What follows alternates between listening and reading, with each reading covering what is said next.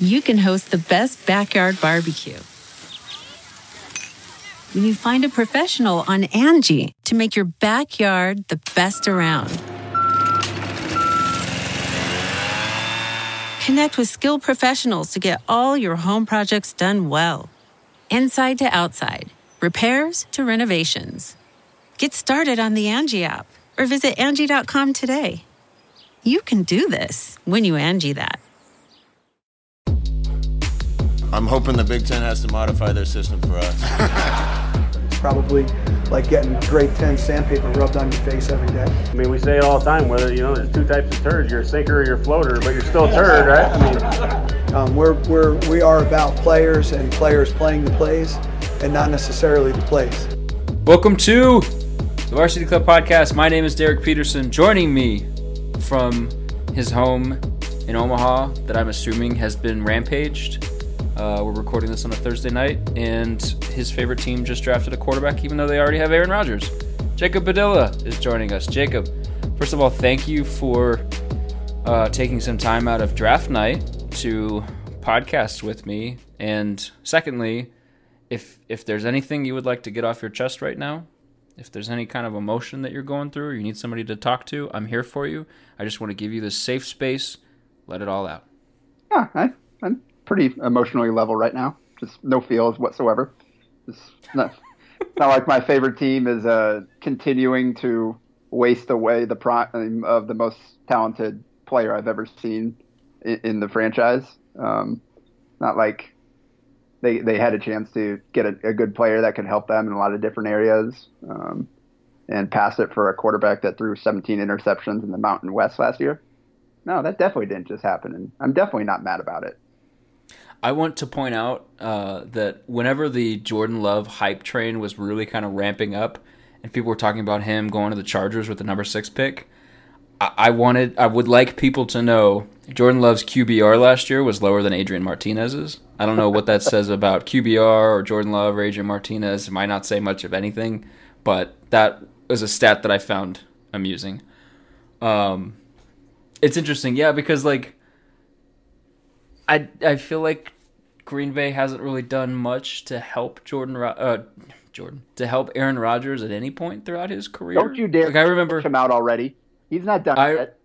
Sorry, I remember having a conversation two years ago now with Deontai Williams and Mohamed Barry and Tyrin Ferguson, in which they tried to claim that Aaron Rodgers could be viewed as a better quarterback in his in, in, oh, throughout his entire career than Tom Brady, but he hasn't had the environment to kind of grow through that success in the way that Brady has. And that's an interesting argument. And I didn't know the the stat that the Packers haven't taken a skill position player in the first round in 15 years. That seems like kind of a problem. Yeah, it's not great.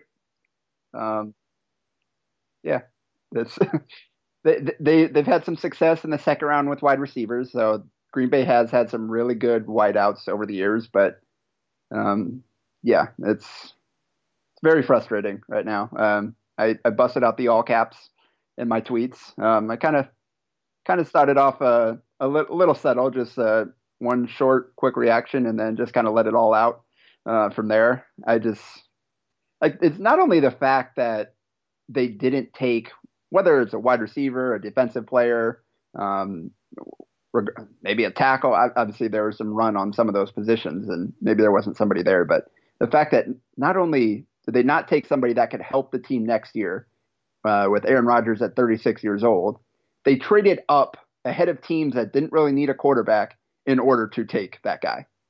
Like I like like you meant you talked about the Jordan Love hype train and I like that whole time I was just kind of laughing like I can't believe this is going to happen. Um, I can't believe some dumb team is going to take him in the first round. And turns out my team was that dumb team. I don't want to spend too much time on the NFL draft because, like I said, we're recording this on a Thursday night. Uh, the draft runs Friday, the second, third round are Friday, fourth, fifth, sixth, and seventh are Saturday. Nebraska's probably going to have guys taken on the last day of the draft, so I don't want to spend too much time talking about it because then we're going to date the podcast. So for the the bulk of this, we're going to be talking about basketball. I want to get your thoughts on uh, Nebraska's kind of revolving door and whether that's fair to even call it a revolving door at this point in the hardwood inside PBA. Um, we'll talk about kind of their signing class and some comments that Fred Hoiberg made. Um, I do, though, I, I, would like to make first a joke uh, that some of the NFL draft winners from this first round night include Gus Malzahn's um, beautiful mural in his wall. I'm assuming basement wall uh, that says "No huddle." What does it say? Hurry up, no huddle. Yeah, I, uh, that's it. Cliff Kingsbury is living his best life and belongs in the Finesse Hall of Fame. He got fired from Texas Tech and had an excuse then to leave Lubbock, Texas, and now has Kyler Murray, DeAndre Hopkins, and freaking Isaiah Simmons, who I texted Greg before the draft. I feel like Isaiah Simmons is probably the best player not named Joe Burrow in this entire draft. And the Cardinals got him at eight. And then my other winner is Old Spice bathrobes. Uh, shout out to Henry Ruggs for that. There is a joke about Ruggs, bathrobes, and one other um, like bath item that belongs in a bathroom, but I'm not smart enough to make that joke. I do have a take though that I would like to give you, and I would like to step onto my soapbox for a second and talk about this Joey Burrow thing that continues to pop up, and it popped up again tonight. Can I can I just like have a couple minutes to kind of rant? Is that okay with you? Yes, go ahead, because I'm right there with you. I, I believe. Um, so I think we should talk about Nebraska getting dunked on to begin the NFL draft. So Trey Wingo took his shot he took a shot at Scott Frost. Frost caught a stray, whatever you want to call it. Burrow threw 60 touchdowns against six picks last year. He became the only player in SEC history to throw for 5,000 yards and 50 touchdowns in a season. He set an NCAA single season record for touchdown passes and total touchdowns, and his 76.3% completion percentage was the second best mark in a single season in NCAA history. There was no better quarterback in 2019 than Joe Burrow. But instead of talking about any of that when he got drafted number one overall, we instantly focused on Nebraska saying, nah, we're good in 2018 before anyone knew he was going to be what he became. Focusing on the negative first and slamming Scott Frost in the process completely out of the blue in order to get a viral moment on social media instead of just listing the accolades, it just seemed weird to me and it seemed almost invalidating to what he being Burrow had, had accomplished this past season. Second, Burrow's choice, the other choice when he picked LSU in 2018, the other choice was Cincinnati. If he was a generational talent then, why was Cincy his second choice? Where are the bullets for literally every other college team that chose what they had over a transfer portal quarterback in 2018? Where are the bullets for an Ohio State team that had him in their own building and chose Dwayne Haskins over him? Haskins was great. He had an awesome season and became a first round pick after it. But Joe Burrow just had arguably the best college season a quarterback has ever had. That's vastly better than what Haskins gave the Buckeyes, I think, right?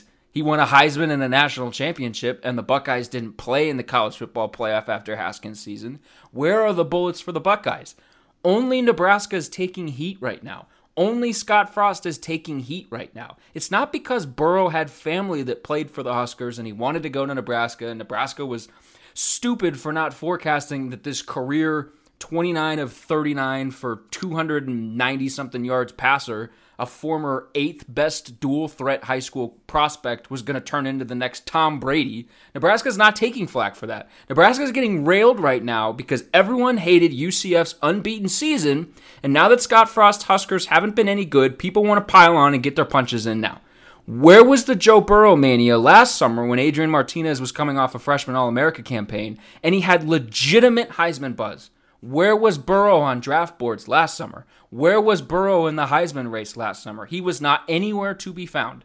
Scott Frost didn't call Adrian Martinez the Michael Vick of this generation while simultaneously spitting on Joe Burrow. He said, My rebuild at this university with a young team is going to be built around a young quarterback that we can mold the way we want to mold for four years. Not a graduate transfer quarterback who's already what he is in terms of mechanics and, and kind of the way that he wants to operate an offense, and we'll only have him for two seasons. Because third, comparing Joe Burrow's situation at LSU to what he would have had at Nebraska is like comparing your grandfather's 1988 Honda Accord to a Ferrari. LSU had a Biletnikoff receiver and another first round receiver that just got drafted. They had NFL talent on the offensive line and a defense littered with award winning NFL draft projecting talent, including two guys who got picked in the first round tonight. That team was ready to maximize Joe Burrow. Nebraska was not able to maximize Joe Burrow, and it wasn't ready to.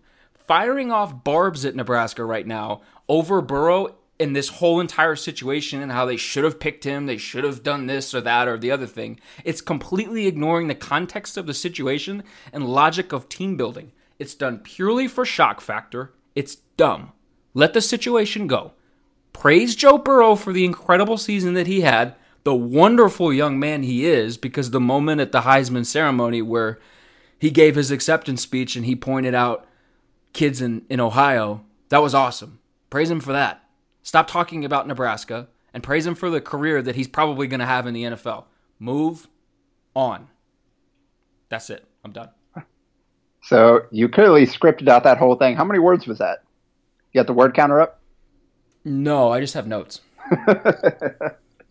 well, very, very well done. Um, I, I applaud both your uh, uh, what what you wrote there and then kind of the delivery. You did that very well. Um, it was a joy to listen to, and uh, I I agree with you.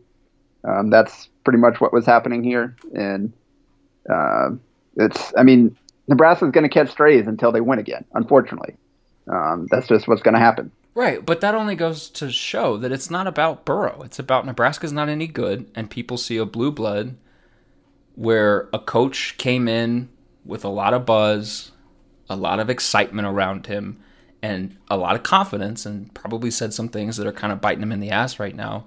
And people want to pile on right now. It's it's dumb. It's dumb. I'm ready for it to be over with, but I don't think it's going to be over with anytime soon because the universe is crazy, and now Joe Burrow is going to play for a former Nebraska quarterback in Zac Taylor. It's fantastic. Oh, this should be fun. Um, it'll be interesting to see what Burrow's rookie year looks like out there. It it should be interesting. I think I already saw one tweet from an NFL person tonight that said, "Remember, rookie seasons are sometimes rough for quarterbacks." so, um, we'll see. Uh, let's talk about basketball because sure, so Nebraska signed Nebraska signed this new class. Um, basically, it's doing the same thing this season that it did last season in the sense of everybody is new. There's like nobody back from last year's team. I think there are three guys now that played last year, being Thor, who was the only guy who returned a year ago, Ouedraogo, and there's one other guy. Is there another guy? Who am I missing? Uh, Akol Arop. A rope. Okay. Yeah. So there's there's three guys coming back. They have an entirely new team again. Um, what do you make of this? Just off the cuff, let's start there. What do you make of completely reshaping the roster a season ago and now doing the exact same thing again this offseason? Yeah, I mean, I I I was kind of conflicted about what they came in and did last year as far as pushing everybody out and kind of hitting the reset button. Um, and then in hindsight now and seeing how much most of those guys struggled and how a lot of them are gone now, it, it kind of looks even tougher. It's like, yeah, you and you kind of install your style play and all that kind of stuff, but all the guys that played that style are gone. Um, that's so you're kind of starting all over again in terms of teaching what you want to do. And I mean, it helps to, for Hoiberg to have the numbers and the, the film and stuff to show recruits and say, hey, this is what we want to do. Um, but uh, that it, basically it comes down to um, that those guys weren't good enough. If uh, if those guys were had a better season, um, they all would have be gone right now. Uh, I mean, Cam Mack, talent, most talented player on the team, but you, you, saw what happened the last month or so of the season. Um, he was playing some very poor basketball. wasn't getting much help, but he also wasn't playing well himself. And then you add the off court stuff on top of that, and it was just kind of like, well, we need to try this again. Um, and so he was gone. And that's I think that we're not gonna we're gonna see um, some turnover every single year. We're gonna see a lot of transfers, probably more than I'd prefer, just in terms of kind of like what I value and how I think um, you should and can build a program. And um, but Hoiberg's very good at this, and Matt Abdelmassih is very good at this, and they're comfortable with it. And so if they can make it work, more power to him, I guess. And that's going to be the key here: is are the, is the new crop of guys that he brought in this year and the guys that set out last year are they significantly better than the guys they brought in for that first team? If these guys are a lot better and you've got these guys here for multiple years, then you're not going to have to flip the roster again. If these guys kind of flop again, then we'll probably be back here in a year.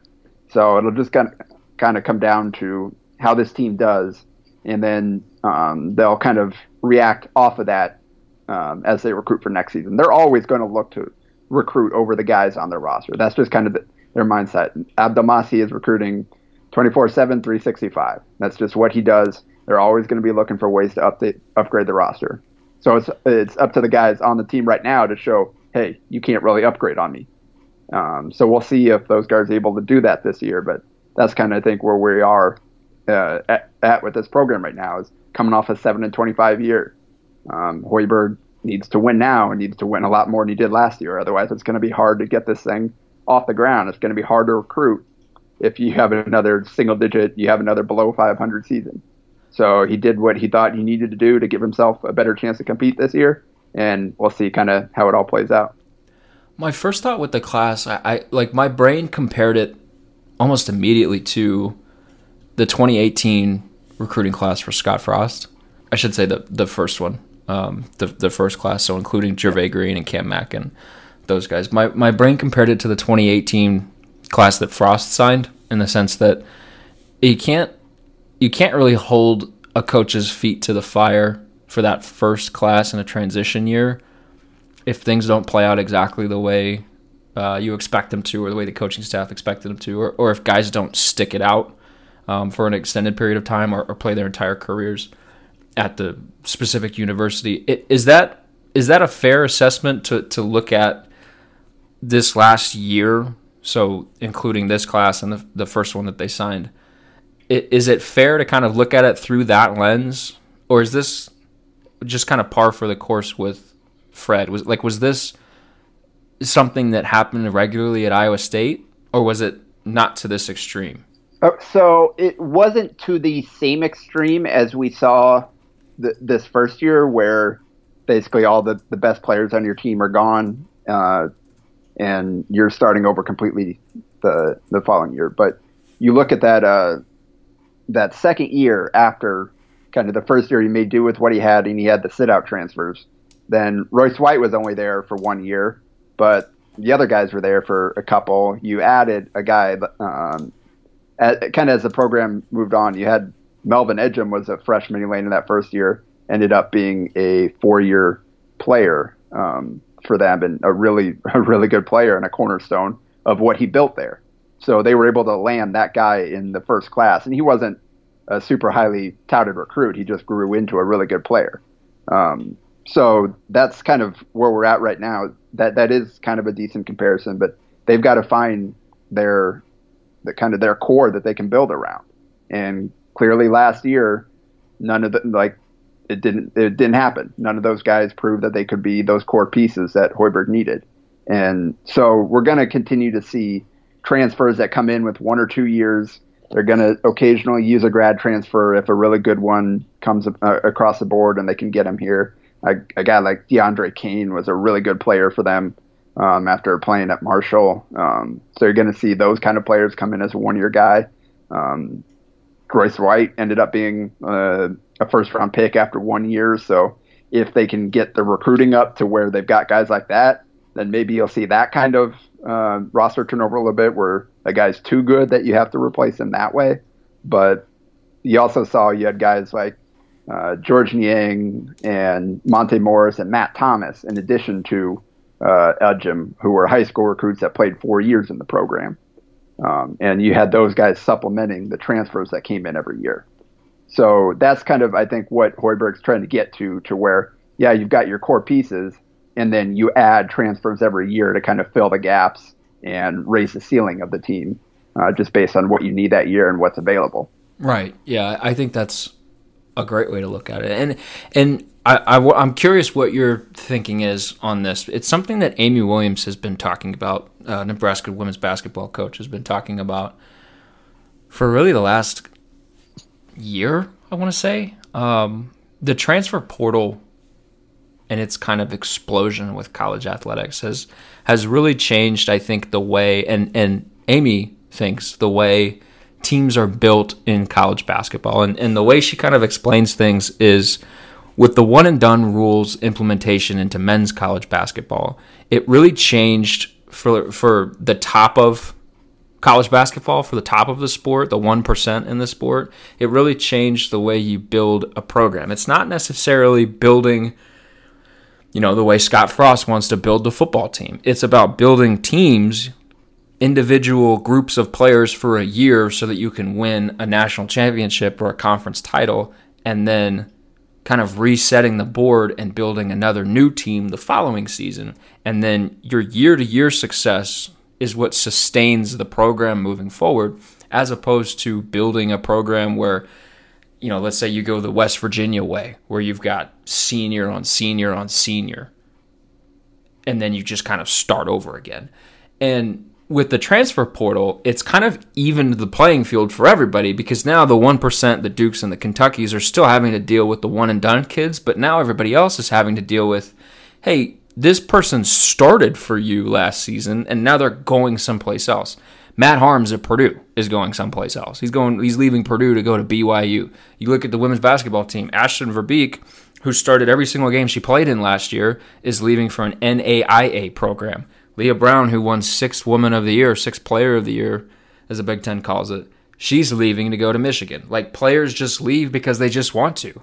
And so now Williams has talked about for everyone, you're having to do more building of individual teams as opposed to building of programs. Do you kind of agree with that way of thinking? I think it's too early to call this a revolving door at Nebraska. And I think that it's going to be one of those situations, like you said, where they're going to take transfers every year because that's Abdelmassih's specialty. Like that's what he's here for. They're going to take transfers every year, but it's not. I don't think it's going to be to this extent. But I still think Nebraska is going to be one of those teams that is building individual seasons instead of building four year runs. Is that fair? What are your thoughts on that?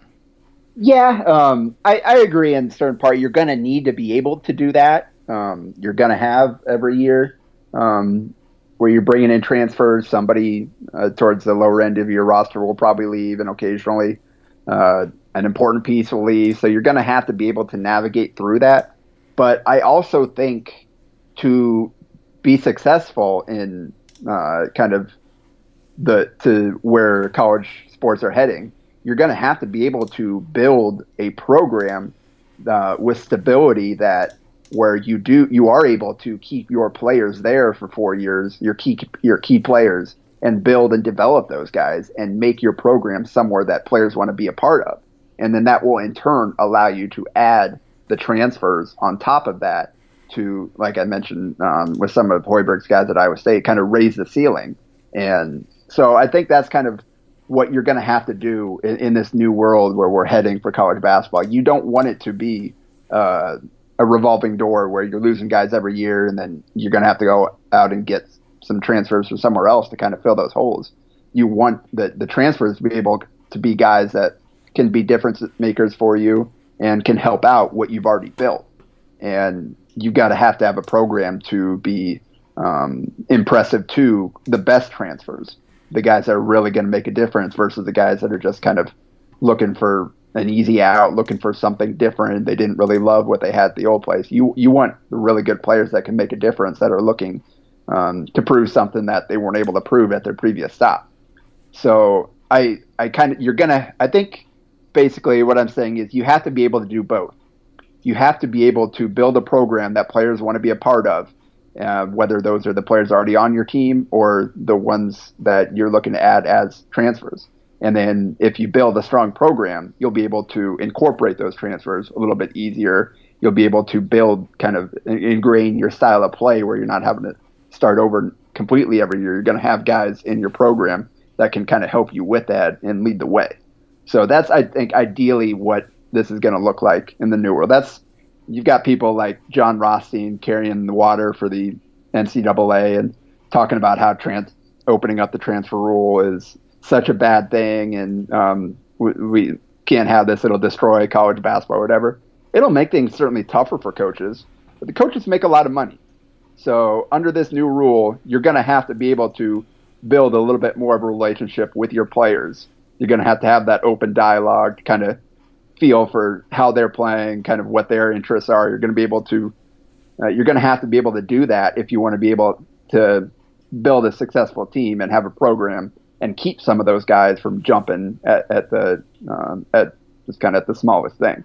So I think this will kind of put more pressure on the coaches and it'll make things tougher. But again, they're paid the big bucks, so I I'm kind of more on the side of the players. I I don't like listen, I'm not a guy that's sitting here is like um, in, in, favor of all these transfers. There are a lot of guys that transfer that I'm like, eh, really, like, what are you looking for? You had a good spot, kind of, but at the same time, th- these players I think deserve more freedom and control over their own lives than they currently have in the NCAA. I would agree with that. I think that's a really good way of putting it. Did you feel that way about any of the Nebraska transfers? Curious. I'm going to put you on the spot. Uh, not really, because like I said, it just didn't work. So all those guys, I think it's kind of, for the most part, was kind of a mutual parting. Um, and you, you notice all these guys drop down to mid-major levels. So I think that's kind of what you're seeing is maybe they just quite weren't. You have a guy like Dachon Burke. I thought he was going to be pretty good, but he put up his numbers at uh, Robert Morris, lower level, came up to the Big Ten, and even after a year sitting out, it just didn't work out. So now he drops down back down to a mid-major level again, and we'll have a chance to um, kind of see if he can kind of recapture some of what he did previously. You got a guy like Kevin Cross that I was never quite sold on as being a high major player. Now he'll drop down. He, I think he just got an offer from Tulane, so I think he'll probably drop down to a mid-major level, and then maybe he'll be able to have some more success there. So I think that's kind of like what you're seeing. Yeah, maybe you would have liked to see things work out better with Cam Mack, but it just kind of, I mean, halfway through the season, it just seemed like, well, that's this is kind of where we were heading. So I, I, I think the the transfers for the most part were was were good things for both sides here, and it was kind of a mutual parting for almost all of them. It is a pretty interesting comparison because the guys that they signed in the previous class, like you said, were guys from from lower levels, from mid major, from lower levels in college basketball. But you look at the I think the big hitters, the heavy hitters in this class, you've got a guy from Wisconsin who has Big Ten experience and has played against Nebraska. You've got a guy who was at West Virginia and has Division One experience at the big level. You've got a guy who played at Pitt. You've got guys with like not just you know playing at. I mean, I guess uh, Nebraska yeah. in the Big Ten, but like guys who played at legit conferences, like Pitt in the ACC is a legit conference. West Virginia in the Big 12 is a legit conference. Wisconsin's obviously been good. Um, let's uh, let's walk through. You've written extensively about all of these guys. So first, I will direct people to hailvarsity.com. Find the latest story that Jacob Padilla has written. Click on the story, then click on his byline, his name, and it will pull up a list of all of the stories that he's written in chronological order. You'll be able to find breakdowns of each player that Nebraska signed. They're really good. I would strongly encourage everybody listening if you want to know more about the guys that Nebraska signed, go read those stories from Jacob Padilla.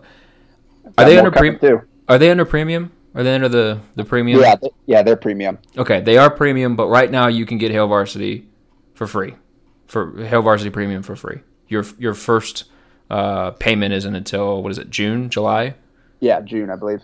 Yeah, and your first issue will be the 2020 Hail Varsity Yearbook, which is I think a pretty good deal. Um, so to kind of supplement that, Jacob, let's do a quick run through. I want to get your thoughts on the guys that Nebraska did sign. Let's start with Teddy Allen from. But I mentioned before he played at West Virginia. He's coming from Western Nebraska Community College, which is where Jervay Green came from last year. Talk to me about Teddy a little bit. Yeah, um, yeah, he definitely is coming out of that same program that produced Jervay Green, but he was as good as Jervay Green was. Uh, Teddy was even better and even more productive in a lot of different ways. And um, I had a conversation with Corey Farringer, the head coach out there, and obviously he's still he's still a Gervais guy, and um, he didn't love kind of what happened there, but he's still cool with with Fred Hoiberg, and um, and he thinks that Teddy is going to be an absolute stud for them. And he he he was raving about Teddy, just kind of his work ethic and everything he did this last season, and um, that's kind of the thing. Like Teddy is. Uh, I think a lot of people see Teddy as a risk just based on his history, and they're they're right to do so. He has been a guy that's had a hard life, but he's also made some bad decisions, uh, kind of stemming from that. So um, I, I think it's a situation where Hoiberg feels comfortable taking him into this program, even without kind of the established kind of program that you would you would lo- like to see. Um, in terms of a lot of veterans, guys that have been around that can kind of help keep him in line and all that kind of stuff. But the the difference here is Teddy being close to home, and he's got a lot of people in Omaha that are uh, kind of his support staff. It's people that kind of um, he's got trainers, he's got people he's close to. Um, they're all in Omaha, so they're going to be a short drive away for him. They're going to be at the games. They're going to be around when he needs them. So you have those kind of people in his ear all the time, and then you've got Hoiberg who uh, and Abdelmassih who are kind of invested in getting the most out of him. So if I think this Nebraska setup, is, and then you've seen Teddy himself kind of just express his gratitude and how serious he is taking this. So he knows this is his last chance. So if he can't succeed at Nebraska, um, then he's not going to be able to kind of get through this and succeed anywhere. So he's a guy that's just going to be an absolute stud scorer he's going to find, especially if the three point shot translates. It's kind of been up and down throughout his career, but if he's got that three ball to go with all the other ways he can score, um, he's a guy that I see as kind of like an instant starter, a guy that'll be a double digit scorer right away and will do it uh, a bit more efficiently than the guys we saw last year. I suspect in like seven months there's going to be a rush of kids named Kobe uh, Nebraska signed two Kobe's in this class. Let's start with the first one, Kobe King from Wisconsin, the guy that I mentioned before. He he might be able to be kind of one of those veteran voices, could he not? What do you think of Kobe? Yeah, and they're going to try to get him a, a, waiver to play right away if the rules, uh, the rule change doesn't go in effect and retroactively impa- uh, affect players that have already declared their intention to transfer or, or made that move. So we'll kind of see how that goes. But uh, I think they feel good about getting him a chance to play right away, either either way. So he's a guy I I've never been a big Kobe King guy. I've never been super high on him. Um, looking at you mentioned kind of those pieces I wrote. Looking at his synergy profile, there are some things in there that I was like, okay, I can see how he could be useful here. And listening to Fred Hoiberg talk about him and again, I'll write more on this later. Um, got a lot of good stuff from Fred that I haven't um, kind of put into pieces yet for people, but that's coming down down the line here. But uh, he he believes in the perimeter shot and his ability to kind of bring that out of players. Um, he mentioned it for both Kobe King and Trey McGowens, who are probably going to mention later, like guys that he, he likes the way they shoot. They haven't necessarily gone in at a high rate, but he believes that he can get the most out of them as shooters. So Hoiberg is a guy that believes in his own ability to develop, and Kobe King's a guy that has started for a good program in the Big Ten. He was at scoring 13 a game in the Big Ten and leading Wisconsin before leaving the team. Obviously, after he left, it kind of lit a fire under that team, and they put it all together and made a run to uh, for the Big Ten title. But um, he's he's a guy that's got got some skills. He's a big, strong, physical guard. Um, he can run a little bit of pick and roll. He can um, really he's a good post up guard, and Hoiberg's a guy that likes to kind of invert his his bigs and guards at times, and will be able to kind of use that skill within his offense. Um, and like you said, he's a guy that started uh, quite a few games in the Big Ten, and he knows what these programs bring, and he knows what to expect. Uh, the other Kobe, Kobe Webster from Western Illinois, he's a grad transfer combo guard. He was a three-year starter in the Summit League. What are your thoughts on on Webster? Yeah, his synergy breakdown was actually really interesting as well.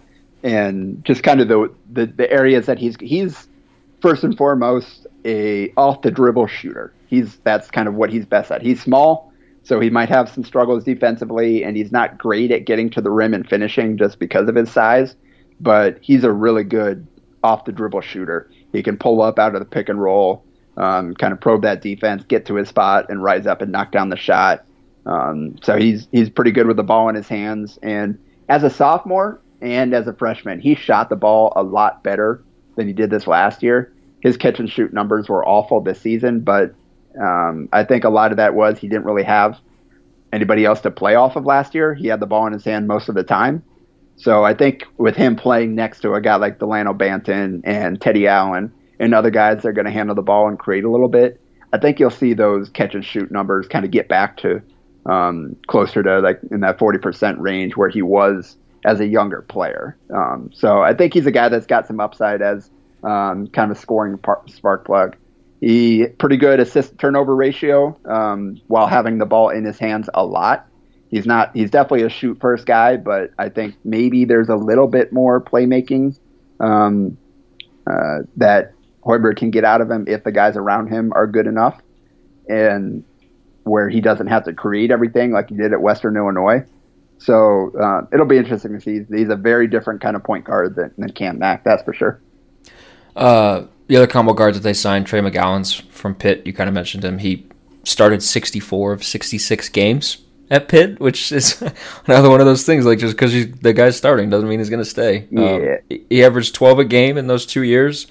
Uh, but the thing that that is interesting, at least surface level numbers, his usage goes up in year two. His points stay the same, but his assists go up and his turnovers kind of stay where they were at, which is what you like to see from a guard as they develop. What are your thoughts on Trey McGowens? Yeah, he's a really athletic player. I it's another guy that I'm still kind of iffy on, but if uh, Hoiberg, he like I said, he believes in his development ability, and this is the guy they're going to have to develop. And last year at Pitt, actually both years at Pitt, it wasn't a great fit for him. He wants to be a point guard. He wants to have the ball in his hands. And Pitt signed uh, a name that should sound familiar to Nebraska fans, Xavier Johnson, the point guard that was committed before Kenya Hunter left. And so he he was a point guard for that Pitt team, and they had no shooters throughout that entire lineup. They were one of the worst three point shooting teams in the country. So this is an athletic, flashing guard who has to play more off the ball than on and doesn't have shooters to spread the floor for him. So it's not surprising to see that he would struggle with efficiency and wouldn't be able to kind of get the most out of his ability. Um, I think he's kind of up in the air. Like Nebraska talked to him like they're going to fight for him to get him a waiver if they need it. I don't know that he has a good case for that, um, uh, unless the NCAA decides to be really loose with the waivers this year if they need to give waivers and if that rule doesn't pass and impact everybody. Um, because it's basketball fit it's like uh, like I said, it's not it wasn't a great fit. So for basketball reasons, that's why he's transferring. But that hasn't really usually been strong enough to get you that waiver right away. But either way, he's a guy that's going to have to develop. He's going to uh, again another guy that's going to be a very different kind of point guard than Webster, a very different kind of point guard than Max. So we'll kind of see how he develops as he gets to play that point guard role a little bit more.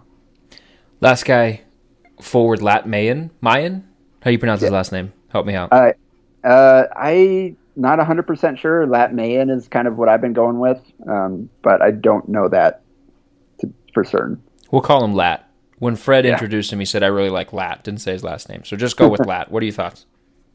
So he's the kind of guy that they didn't really have last year in terms of a stretch four that could both shoot and rebound. You had they, they played a lot of small ball last year. They had a guard there. You had a guy like Thor there that could shoot a little bit. Um, you tried some different guys at that spot, but you didn't have somebody that could kind of hold his own with with length and rebounding, in addition to being a really good shooter. So that's kind of what Hoiberg is hoping that he can be. Is he was a he was like an eight and eight type of guy um, this year in JUCO. Um, shot the ball almost forty percent from three, and Hoiberg mentioned that their point guard got hurt, so he was having to create a lot more for himself in the second half of the season, and still was able to shoot pretty darn well from the three point line.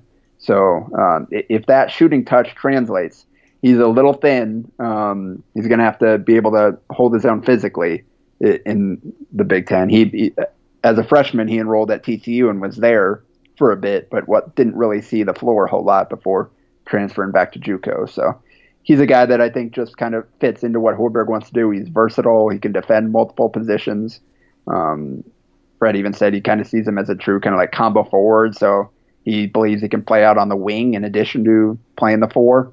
Because um, that, I mean, that within his system, that that's kind of uh, flexible between those spots. So he's a guy that if if it, if he translates to the Division One level better than their JUCO guys did last year, um, he can really fit well and allow Hoiberg's team to play the way he wants it to play. I forgot about the TCU year. Jamie Dixon's not a bad guy to learn under. Um, The thing that you just said, let's talk about that next because Hoiberg said the exact same thing. He said that this class is going to allow him to play more of the way that he wants to play. You just said the same thing. What does that mean? Uh, so first of all, um, the shots will hopefully go in more. The three point shots, they they were. That's one the way the, everybody uh, wants to play. Yeah, like but especially especially a Fred Hoiberg team. They were one of the top three point shooting teams in the Big Ten in terms of volume. Uh, they just didn't go in all that often. So if a guy like uh, Lat can come in and shoot 37, 38, 39 percent, if, Teddy Allen's three point shooting translates, he can shoot in the upper 30s. If Shamiel Stevenson can shoot in the upper 30s like he did at Pitt, um, you, you're going to have, and then you got Thor coming back and kind of doing what he did last year. And, and then Kobe Webster as well. Like I mentioned, I think he'll be a better catch and shoot guy this year. So if you've got all those guys hitting shots, it'll create driving lanes a lot more. So a lot of happened. A lot of what happened last year is Nebraska. They they attacked the basket quite a bit. That was kind of their strength in terms of what their players should have been able to do. But there was always help defense in the paint. It was always tough. A lot of times, guys either I think they're one of the leaders in the country in terms of getting their shots blocked. And a lot of that was because they didn't have to respect the shooters out on the perimeter. If you put three or four shooters out there on the floor, and then you put a guy like Derek Walker in the dump uh, dunker spot, now suddenly the floor is properly spaced, and the defense has to pick their poison. And you've got a guy like Delano Banton slashing through the lane, and instead of with two guys waiting at the rim, he just either there's nobody there, or he's got the, he draws a help defender and kicks it out to a wide open three, and that should go in at a, a much higher rate than it did last year. So that's kind of offensively, that's what he's talking about in terms of how he wants to play. Is you've got multiple guys that can both shoot and create off the dribble, and that's what Hoiberg wants is versatility, where everybody out there can make a play and everybody else is spacing the floor so that the guy with the ball can make that play. Should be a fun season, maybe. I don't know. I thought last season was going to be fun, and it was not. yeah, that's that's. I thought it was. I thought it was, I thought it was going to be entertaining, and it was not. It was uh, maybe more frustrating watching them play offense last year than it was watching Tim Miles play offense two years ago. That, yeah, that, that's an issue. Well, and on top of that, the defense was even worse than their offense, so that made things really tough. And that's kind of the second half of what this class means to Hoiberg. Those and the sit-out transfer guys is they were so undersized last year that they had to make uh, the decision of, hey, we're going to double in the paint, we're going to help off shooters, and we're going to give up open shots. The problem is they didn't do that very well. So all they ended up doing was giving up a lot of open 3s mm-hmm. and also finishing last in the conference in two point field goal percentage against. So they didn't have rim protection. They didn't have the size to kind of hold their own defensively. This year, you're adding Delano Banton, who's 6'8 with long arms. You're adding Shamiel Stevenson, who's 6'6, 245, so long arms, kind of rock solid athlete. You're adding Mayen, like I said, long, can rebound the ball. Um, you're so you're adding Teddy Allen, who's 6'5 and 200 some pounds, 20, 30, whatever he is now. Um, they listed him at 200 pounds on his JUCO page, and he's not that. Um, he is an absolute bully out there. He can score on the block or out on the perimeter off the bounce. So you're adding guys like that, and then Derek Walker, who is he wasn't a difference maker. He, he was he didn't even play a whole lot at Tennessee, but he's a lot more mature and advanced than the freshman they had playing there last year. So you add him into the mix, he'll know what to do a little bit more. He'll finish a little bit better. So you're not going to have as many blown layups if he's the guy in that spot as you had with Yvan last year. So these guys are able to match up across the line. I mean, heck, you could put out some really big lineups out there where you got nobody shorter than six five if you want, and be just fine to be able to play the way Hoiberg wants to play. Which is great because last year they had lineups that had four guys on the floor who weren't over six five. Like it, Yeah. it- I mean, he could really go inverse here. Like Well, you ha- he had stretches where Akol Arop at six six and 190 pounds was playing center and was doing it against the seven one Jon Teske of Michigan. Like that happened last year. yeah, You had Kevin Cross, who is six six, as Fred Hoiberg confirmed, not the six eight that he's listed as. You had him playing center all year long. You had a 17 year old who looks like a grown man, but doesn't really have the grown man muscles or experience yet. Mm-hmm. That's what you had playing the five last year. Yeah, so I mean, when when you look at you know, obviously it's signing day, so every coach is going to love the class that they signed. No one's going to talk bad about the class that they signed. The class that they signed is a bunch of winners that loves being in the gym and they like working together, and it's going to be great. And He said really- all that exactly. He did, yeah. It's it's really rosy right now, but some of the the most impactful additions that were made were Delano Banton now having eligibility, and a guy like Shamiel Stevenson now having eligibility. Who, I mean, he's only six foot six, but he's built like a brick house. I mean, he's sturdy in a way that Nebraska didn't have many sturdy guys last year. Like Well, you mentioned, and Yvan Pitt- being a grown man, and you're right. He looks like one, but he doesn't have. He just didn't have the wherewithal or the fortitude, at least early on last season. Um, he grew a lot later on, but not enough to be impactful or meaningful in any way for them late. Yeah, and and just adding on to the Shamiel Stevenson thing, his pit bio said he had a he has a six eleven wingspan and a forty inch vertical. So you add that on top of the two hundred and forty five pound frame, and you've got an absolute freak, which they did not have last year. Yeah, for sure. Um, it'll be interesting to say the least. Uh, maybe I won't go out on a limb and say it's going to be an entertaining season again, but it should be interesting to see how Fred kind of works the rotation because um, I love Thor. I really love his game. I like his offensive feel and his IQ when he's on the court. Uh, so it'll be curious to see how everything else kind of meshes, I guess. Uh, Jacob, it's late you've got work that you probably need to do or uh, some some more Green Bay Packers ranting that you probably want to do on Twitter. So I'll let you get back to it. Thank you for joining the podcast and lending some of your basketball wisdom to us. Yeah, well, I, I needed to talk basketball after the way the draft went. Just uh, just come be a Chargers fan. We have Justin Herbert now, and Yeah, and I, the coolest jersey slash color scheme in all of professional sports. yeah, jerseys are cool. Uh, not not much of a Herbert fan, so that wouldn't really help me in the quarterback uh, department. It's probably better than Jer- uh, Jordan Love. Eh, maybe. Maybe. Wow. Wow. Like All right, Jacob. You, you look the what you look at. Like Herbert was very uh, scary analytically. Um, what he did last year compared to a lot of these guys. So looks the part, doesn't necessarily play the part. We'll see if that changes. Thanks for joining the podcast, Jacob. Eh, Thanks for having me. We'll be back next week with another one. In the meantime, keep reading HailVarsity.com. We always appreciate your support, but especially so uh, in the times that we're living in right now. Um, read Hail Varsity, like I said. Follow this podcast wherever you listen to podcasts. Leave us a rating or a review. Listen to Jay Moore's podcast, the More to It podcast. Listen to the radio show. I said the same thing last week, but there's all kinds of ways that you can consume Hail Varsity content. And uh, I don't know if we're still doing. We're probably not still doing Mad Libs now since uh, spring ball is technically over, or what would have been spring ball is technically over.